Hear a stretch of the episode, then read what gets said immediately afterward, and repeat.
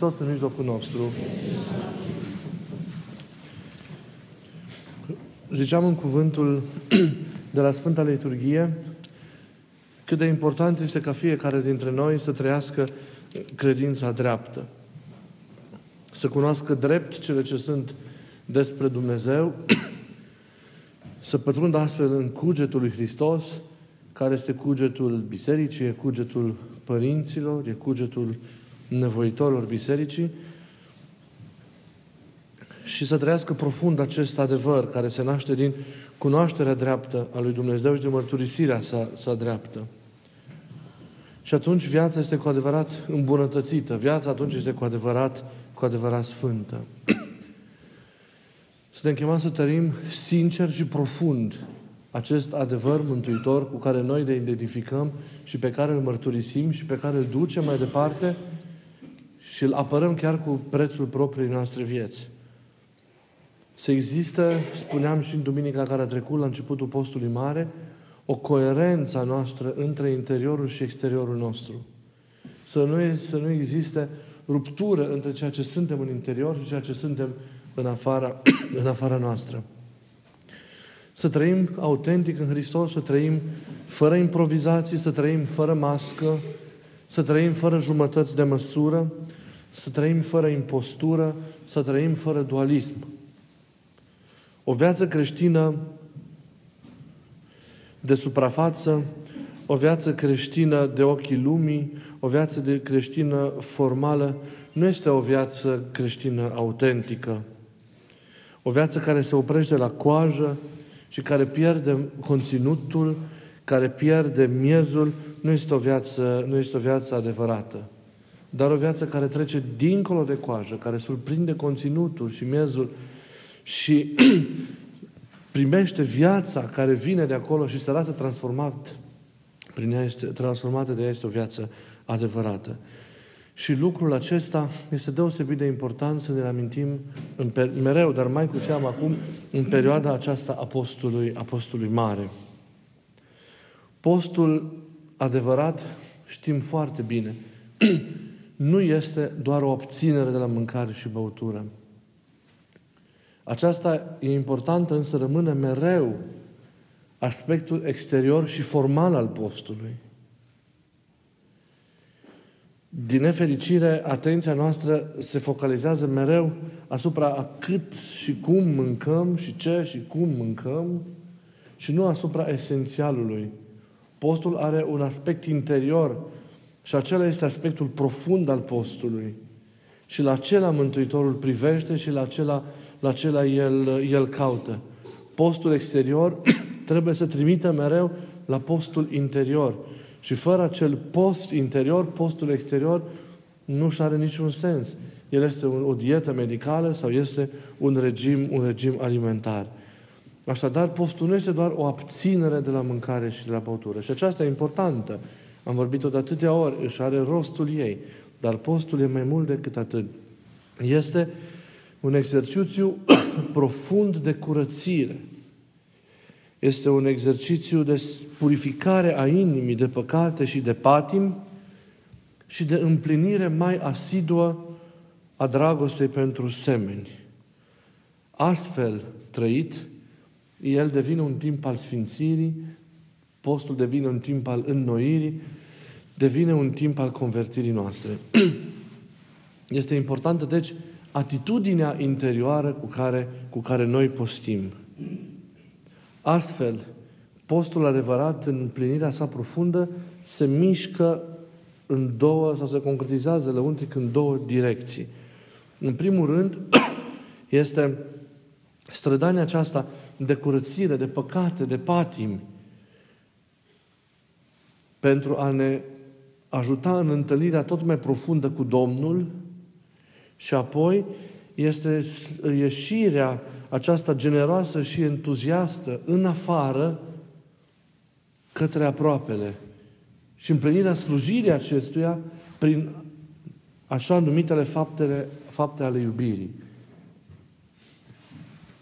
Deci postul trăit are un dublu obiectiv și anume acela al curățirii și al sfințirii pentru a facilita întâlnirea și unirea lăuntrică cu Hristos în inimă și exterior împlinirea faptelor iubirii către, îndreptate înspre aproapele. Fără această dublă direcție de mișcare, postul material e formal, își pierde sensul, își pierde noima, restul, rostul. Deci postul nu e un scop în sine, ci este o cale către cele pe care le-am amintit adineauri, prin care ajungem la celelalte. O întâlnire adevărată cu Dumnezeu în inimă, în liturghie și în taina aproapelei. Suntem degeaba atenți cu ceea ce mâncăm, verificăm în zadar etichetele alimentelor, ori de câte ori mergem într-un market la cumpărături, dacă noi înjurăm, dacă noi mințim, dacă noi dușmănim, dacă noi bârfim, dacă noi desfrânăm, dacă nu suntem atenți cu soțul, soția, cu copiii noștri, dacă suntem nedrepți cu aproapele, dacă facem afaceri murdare și așa mai departe. Să nu ne mințim și să nu ne înșelăm singuri. Mâncarea nu ne va aduce înaintea lui Dumnezeu. Părinții arată mereu că mâncarea în sine, obiectiv socotită, nu este nici bună, nici rea. Contează atitudinea interioară, contează starea inimii, felul nostru de a fi interior, care se exteriorizează în fapte. Partea alimentară este jertfa trupului, prin care acesta vine în întâmpinarea eforturilor sufletului, în această dublă direcție de care am amintit. Trupul se liniștește pentru a lăsa loc sufletului să se manifeste. Prin această jertfă sa, trupul participă la mișcarea sufletului. Dar nu este definitoriu aspectul exterior, cât cel interior al postului. Cât cel interior al postului. Se întâmplă de atâtea ori să investim atât de mult în propria noastră viață, în propria noastră bunăstare și să dorim atât de puțin semenilor. Dorim adesea doar din ceea ce ne prisosește și din aceea puțin. Să dorim însă generos din tot ceea ce avem, din tot ceea ce ne trebuiește, din tot ceea ce încă ne folosește. Și chiar, zicea Părintele Steinhardt, din ceea ce ne lipsește. Ne dorim un lucru important pentru noi, pentru că nu-l avem, îl procur, dar nu mi-l țin mie, ci îl dau celui care are poate mai mare nevoie de el, deși eu mi l-am dorit. Vedeți? Aceasta este jertfa faptei bune, în general. Nu să dai din ceea ce nu mai ai nevoie, nici chiar să dai din ceea ce ai nevoie. Uite, iau haina asta, o mai folosesc, dar să dau ție. Dar fapta bună ideală să dai din ceea ce nu ai. Să faci rost de ceea ce tu îți dorești și să oferi, altuia. Este expresia unei iubiri foarte, foarte înalte. Important e să vezi mereu nevoile semenilor de lângă tine. Aceasta este fapta extraordinară a postului. Să nu treci indiferent pe lângă ele. Oamenii au nevoie de un gând, au nevoie de un sfat, de o îmbrățișare, de o încurajare, de un ban, de o haină, de mâncare, de un spital, au nevoie de lemne de foc și așa mai departe. Câți oameni ajutăm cu adevărat? Cât ajutăm apoi pe cei ce trăiesc în păcate sau se pierd și cât luptăm pentru recuperarea lor? Cât luptăm pentru îmbunătățirea continuă a relațiilor dintre noi, în familii, la lucru și așa mai departe. Accentele, vedeți, în adevăratul post sunt altele. Cât jertfez din egoismul meu pentru Dumnezeu și semeni, cât lupt să mă las de păcate și să-mi ofer toată inima lui Dumnezeu pentru a mă întâlni și a trăi acolo cu El, cât ofer semenului meu. Pentru că în cele din urmă sunt doar atâta cât eu dăruiesc. Nu contează că nu mănânci. Contează dacă tu ești capabil să împarți mâncarea ta cu săracii, cu semenii tăi care nu au. Nu ai atât o virtute să te oprești. Dă mâncarea aceea, împarte-o cu cel care nu are. se întreba cineva, ce e frumos într-o prietenie? Să faci mereu? Era răspunsul, mai mult decât ești dator să faci. Să faci mai mult decât ești dator să faci. Să ai, zicea cineva tare frumos, mi-a plăcut, o imaginație a iubirii. Să ai o imaginație a iubirii care inventează mereu forme noi de exprimare și de dăruire de sine. Astfel e și cu postul. El trebuie trăit ca un timp al iubirii. Al iubirii față de Dumnezeu, al iubirii față de oameni. E un timp al oferirii. Al oferirii noastre, a inimii noastre, a vieții noastre lui Dumnezeu și semnilor de lângă noi. Pentru că acest mod nou de a fi pe care îl descoperim postind să se perpetueze în întreaga vreme a vieții noastre. Să-l privim ca pe un timp al iubirii, ca pe un timp al bucuriei, ca pe un timp al libertății. Nu ca pe un timp care ne constrânge, ci ca pe un timp în care noi căutăm în vârtutea acestei imaginații a iubirii să ne depășim pe noi în relația cu Dumnezeu și cu semenii, în ceea ce suntem capabili, jertfindu-ne, să facem pentru Dumnezeu și pentru oamenii din jurul nostru. Toate jertfele îi oferim Lui și le oferim oamenilor de lângă noi. Mânat deci de iubire și susținut și motivat mereu de ea, e important să faci tot ceea ce poți și chiar și peste limitele propriei tale putințe pentru a împlini atât nevoința interioară care te aseamănă Domnului, dar și slujirea generoasă a faptelor iubirii care te ajută să-L contempli pe Dumnezeu în semenii tăi. E important să te reinventezi mereu pe tine însuți în această slujire generoasă a iubirii de Dumnezeu și de oameni. Aduce biruințe în aceste două direcții, să știți că este mai mult decât esențial. Dacă la sfârșitul postului ne simțim ca niște atleți care am dus cu bine la capăt un concurs și am rezistat fără să mâncăm carne și ouă, dar nu suntem mai apropiați de Dumnezeu și de oameni, atunci să știm că nu am ținut post. Nu. Am ținut un regim, am ținut o dietă. Nimic mai mult. Postul ne schimbă inima. Postul ne convertește. Adevărata preocupare este nu să numărăm picăturile de ulei din mâncare, și să ne numărăm păcatele și să luptăm împotriva lor pentru a ne curăți inima și să ieșim din deblocarea noastră interioară în ceea ce înseamnă relaționarea cu aproapele, să ieșim din egoismul nostru, din autosuficiența noastră, din slujirea idolatra sinelui și să-L descoperim pe aproapele și să ne apropiem de El prin toate faptele iubirii. Ăsta e postul. Dacă nu ajungem să avem o inimă milostivă și bună ca a Lui, care arde de dragoste față de Dumnezeu și față de semenii din jur, în zadar am postit. Mai este un aspect foarte important la care trebuie să reflectăm, pe lângă acesta al descoperirii esenței și a realității lăuntrice a postului spre care Domnul caută. Și este acela al descoperirii unei alte calități a postului, care este și ea esențială și fără de care el își pierde autenticitatea. Și anume, discreția, cumințenia postului.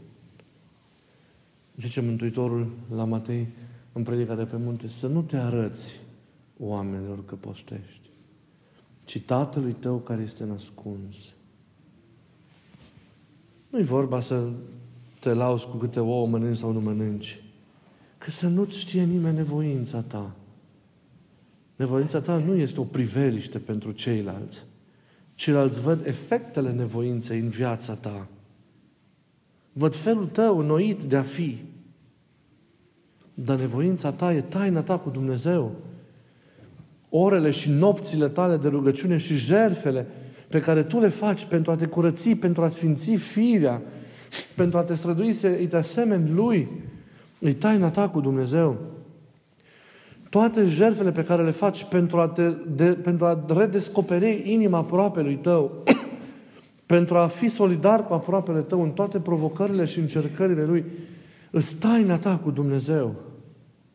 Dacă Dumnezeu vrea, ele se vor descoperi, dar descoperirea lor nu se face de către tine. Dumnezeu, dacă vrea, poate pune un reflector pe tine, dacă vrea să te dea ca exemplu pentru alții. Dar tu păstrează-le. Nu fă faptele postului, da? Nu fă înfrânarea, nu fă nevoința, lupta duhovnicească. Nici chiar nemâncarea nu o fă pentru a fi văzut. Nici faptele iubirii nu le fă pentru a fi văzut. Iată, deci, două aspecte, două pericole. Primul, postez pentru a fi văzut, admirat sau aplaudat de oameni și vreau, mărturisiți sau nu, voluntar sau involuntar, ca să fiu lăudat, să-mi fie trâmbițate faptele. Vrem să luăm ceva în schimb pentru ceea ce facem, pentru binele pe care îl facem. Ce vrem să luăm în schimb? Care este moneda de schimb? Vanitatea. Slava deșartă. Faptul de a fi văzuți, asta ne încântă și ne hrănește. E când faci așa, pierzi. Pentru că îți hrănești orgoliul. Și tocmai orgoliul este cel care trebuie nimicit, care trebuie înfrânt. Fă doar pentru El. Atât. Pentru ca să fii ca El, din dragoste față de El, fără să te știe nimeni. Această atitudine în relație cu oamenii e mai evidentă. Dar există și aspectul interior. Le facem fugind de oameni, dar pentru a fi cumva recompensați de Dumnezeu. Le faci gândindu-te că vei fi recompensat de Dumnezeu. Faci faptele bune, dar fugi de oameni ca să nu te laude, dar în același timp le faci cu gândul la ceea ce tu vei primi pentru ele de la Dumnezeu. Nici atitudinea aceasta nu e bună. Cumva condiționăm și atunci fapta noastră nu mai e liberă, pentru că este o faptă condiționată. Ea trebuie să fie expresia unei iubiri necondiționate și libere, așa cum e iubirea lui Dumnezeu. Iubirea, zic părinții, își este suficientă sieși. E atât de frumos să iubești. E atât de frumos să te jertfești iubind și pentru Dumnezeu și pentru semeni, încât nu te mai poți gândi la nimic, să mai aștepți ceva înapoi. Pur și simplu te dăruiești pe tine. Și astfel te împlinești de plin și integral ca persoană. Iubirea, îndăruirea ei și este suficientă sieși. Să o facem doar din acest motiv. Pentru că iubim pe Tatăl și pe oameni. Alții, postesc pentru că e o modă, postez pentru că se postește, deci fără motivații, postez pentru a fi la rând cu colegii de birou, că așa e bine și așa mai departe. Acestea nu sunt motivații adevărate.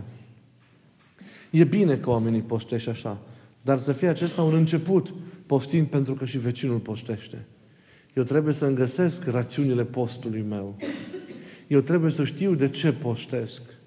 Eu trebuie să știu ce urmăresc prin postirea mea de la mine. Postez pentru a fi cu Iisus. Postez pentru a fi ca Iisus. Pentru că doar așa mă împlinesc cu adevărat și doar așa îmi mântuiesc viața. Deci, postul este o chestiune, apropo de discreție, de intimitate între noi și Dumnezeu.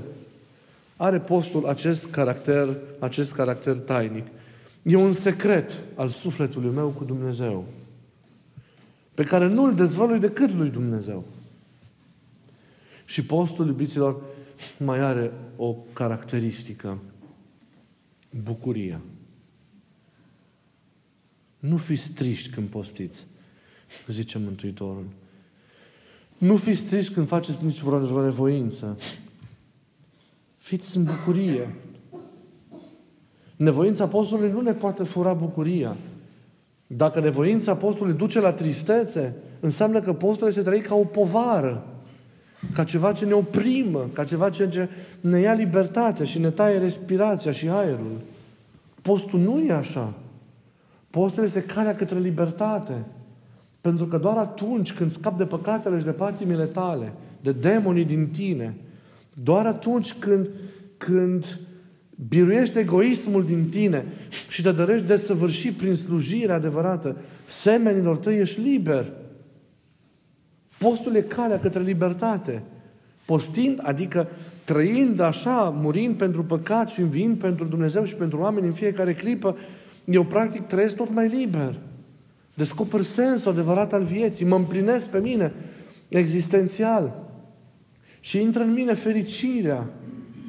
Eu deja trăiesc mântuirea ca pe o realitate. Deja am viața veșnică.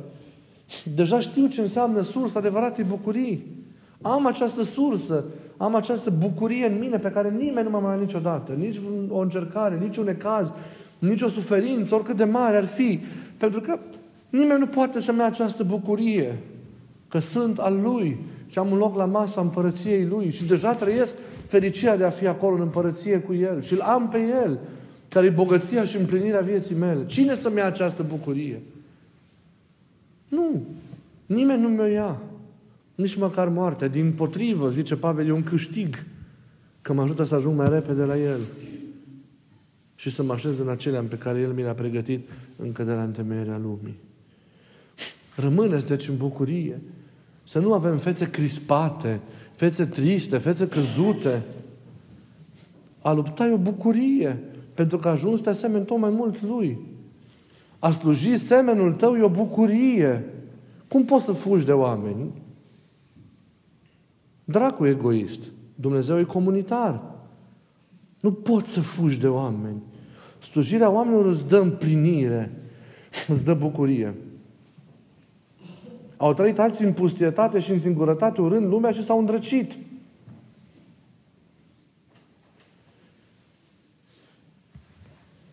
Deci postul adevărat acesta este vindecarea inimii de păcate și descoperirea dragostei față de oameni într-o slujire concretă a faptelor. Și asta înseamnă să fii creștin, să ai o viață înnoită și sfântă și să fii într-o slujire aproapelui cu timp și fără timp. Nu așa era Iisus? Nu era El cel sfânt, cel curat? Noi nu suntem, da, trebuie să facem nevoință. Nu era El cel care căuta pe toți și slujea și iubea? Așa trebuie să fim și noi. Inimi frânte de dragoste față de Domnul și de dragoste față de oamenii de lângă noi. Doar astfel înțelegi și trăit postul. El duce la convertirea inimii. Deci roadele acestei convertiri sunt curățirea de păcate și faptele bune făcute ca expresia iubirii. Amintiți-vă ce zice Dumnezeu prin glasul profetului. V-am mai citit eu și altă dată. Isaia în Vechiul Testament. Nu știți voi oare postul care îmi place? Zice Domnul. Rupeți lanțurile nedreptății. Dezlegați legăturile jugului. Dați drumul celor asupriți și sfărâmați jugul lor. Împarte pâinea ta cu cel flămând. Adăpostește în casa ta pe cel sărman. Pe cel gol îmbracă-l. Și nu te ascunde de cel de un neam cu tine. Atunci lumina ta va răsări ca zorile și tămăduirea ta se va grăbi.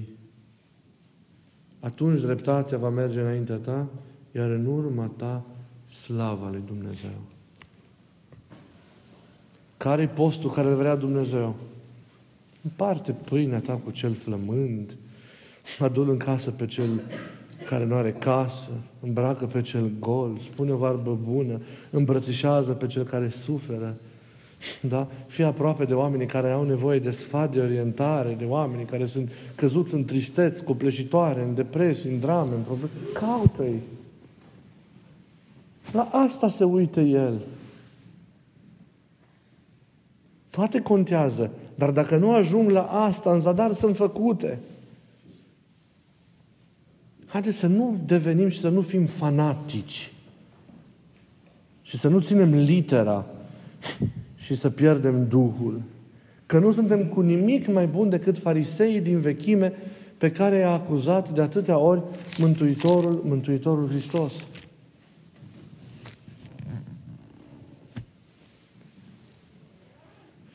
Domnul primește toate jertfele și toate rânduierile pe care le facem câtă vreme se întâmplă ceva cu inima noastră.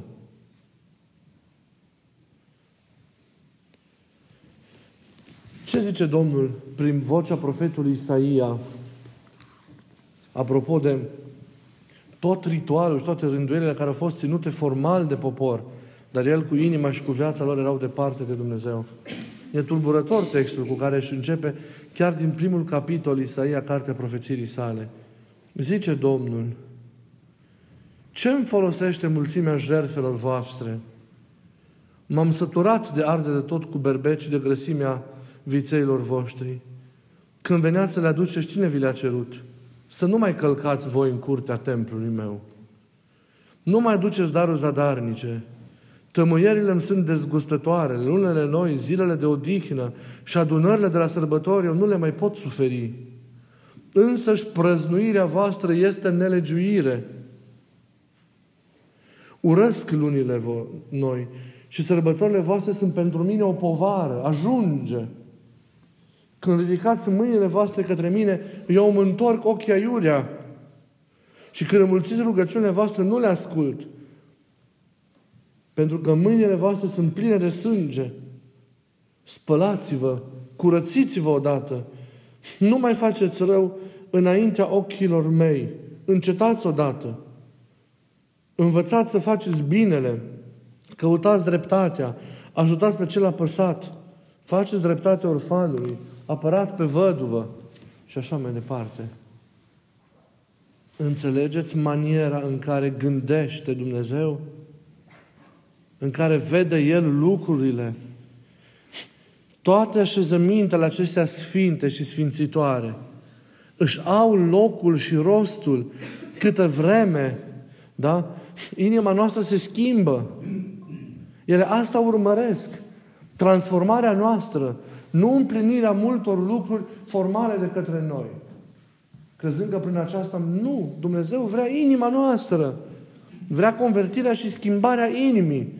Și arăți că ți-ai convertit și că ți-ai schimbat inima dacă lupți împotriva păcatelor ca să te cureți și ca să trăiești tot mai profund taina lui în tine și dacă slujești cu timp și fără timp aproapele în care îl întâlnești pe el, pentru că fiecare om îl poartă în el pe Dumnezeu. E chipul lui Dumnezeu. Slujind semenul nostru, noi întâlnim pe Iisus în fiecare om, în bucuria și în suferința lui. Noi avem întâlniri cu Iisus. Restul sunt zadarnice. Zice Sfântul Vasile, nu mănânci carne, dar mănânci cu gura pe soțul tău, pe soția ta, pe copiii, pe vecinii, pe colegii tăi. Minți, furi, desfrânezi, oprește-te! Ce folos are? Dar nu-i spurcată mâncarea? La altceva trebuie să conducă toată nevoința noastră.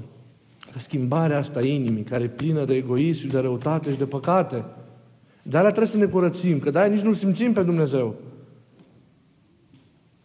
Dar simțindu-L, îl vor simți și pe semenul nostru. Nu uitați, vă rog, din inimă această dublă direcție. Și închei cu o pildă din Pateric foarte frumoasă. Zice că o fecioară care se credea foarte sporită duhovnicește, pentru că postea drastic și știa pe de rost toată Scriptura și toate slujbele, ajunge la un avă, la un părinte al deșertului. Acesta îi pune câteva întrebări, interesându-se de roadele duhovnicești ale nevoinței ei. Și întreabă: ți s-a făcut ție o cara ca cinstea? Adică rabzi tu ocările ca și când te-ar lăuda cineva? Zis aceea, nu. Paguba pe care poți să o ai, o socotești tu ca pe o dobândă? Pe străini și pe cei rei socotești ca pe rudenile tale? Pe cel ce-ți greșește îl primești cu dragoste ca pe cel pe care îl iubești? Socotești lipsa ca în destularea? Nici de cum. zice Părintele. Plângi cu lacrimi pentru păcatele oamenilor din lume? Nu. Fata mea, nici n-ai postit, nici nu știi Vechiul și Noul Testament, ci te înșeli pe tine însăți. Pleacă de aici și începe a lucra, că nimic n-ai dobândit până acum. Asta e pilda. Ideea este râvnă fără minte. Să știți că este și o nevoință care poate să fie inspirată și de diavolul. Să aveți grijă. Calitate, nu cantitate. Conținut, nu forme goale. Când se gata postul, vreau să vă văd și vreau să ne vedem unii pe alții înviați din propria moarte. Convertiți, schimbați de plin, liberi de păcat și de răutăți și de propriul egoism care le susține pe toate celelalte și pasionați de oamenii de lângă noi, iubindu-i mult pe oamenii de lângă noi, căutându-i și ajutându-i, așa cum Iisus ar face-o. Nu cum am face-o noi, ci cum El ar face. Să-L iubim pe Dumnezeu cum El l-ar iubi. Și cum El îl iubește și pe semeni cum El îl iubește. Dar pentru asta trebuie să facem niște operații în inimă. Și să nu vă fie frică să le faceți. În acest timp al postului, al retragerilor mai dese, al însingurărilor mai dese. Nu avem voie să ieșim din post aceiași oameni. Nu avem voie să plecăm, să ajungem la capătul acestei călătorii așa cum am intrat. Și îmi doresc mult să rodim în sensul acesta. Pentru că Iisus la final ne va căuta de aceste roade. Nu te va întreba nimeni cât ai mâncat și n-ai mâncat sau când n-ai mâncat, ci te va întreba și măcar cât iubești. Pentru că dacă ai ajuns să iubești de plin, înseamnă că ți-ai biruit și păcatul în tine. Pentru că doar birându-ți păcatul și întâlnindu-te cu El care iubirea, tu poți să iubești de plin. Și nu uitați să rămâneți în bucurie. Să postiți cu bucurie. Și să dați această bucurie a credinței. Pentru că post e o întâlnire cu El, a întâlnirii cu El tuturor oamenilor din jur. Să aveți o săptămână de post binecuvântată, cu har bogat, și să ne ajute Dumnezeu să ne întâlnim și duminica viitoare. Vedeți? Postul este ca o călătorie prin deșert pentru a ajunge la Ierusalimul patimii și al morții Domnului. Ei, acum am călătorit o săptămână, ne-am odihnit în prima oază la umbra icoanei lui Hristos în duminica aceasta Ortodoxiei. Ne întărim prin Euharistie, prin cuvânt, ne refortificăm și pornim de cuseară iarăși în următoarea săptămână de călătorie. Și vom ajunge la următoarea oază, următoarea duminică. Duminicile sunt oaze în traversarea acestui deșert. Cea a Sfântului Grigorie Palama. Apoi vom ajunge în oaza Crucii, care duminică e în mijlocul postului. Vom ajunge apoi în oaza Sfântului Ioan Scărarul, a Sfintei Maria Egipteanca și încet, încet ne apropiem de porțile Ierusalimului pentru a începe săptămâna mare. Nu e mult. Ce a fost mult s-a dus. Să aveți spor și bucurie și să ținem aproape.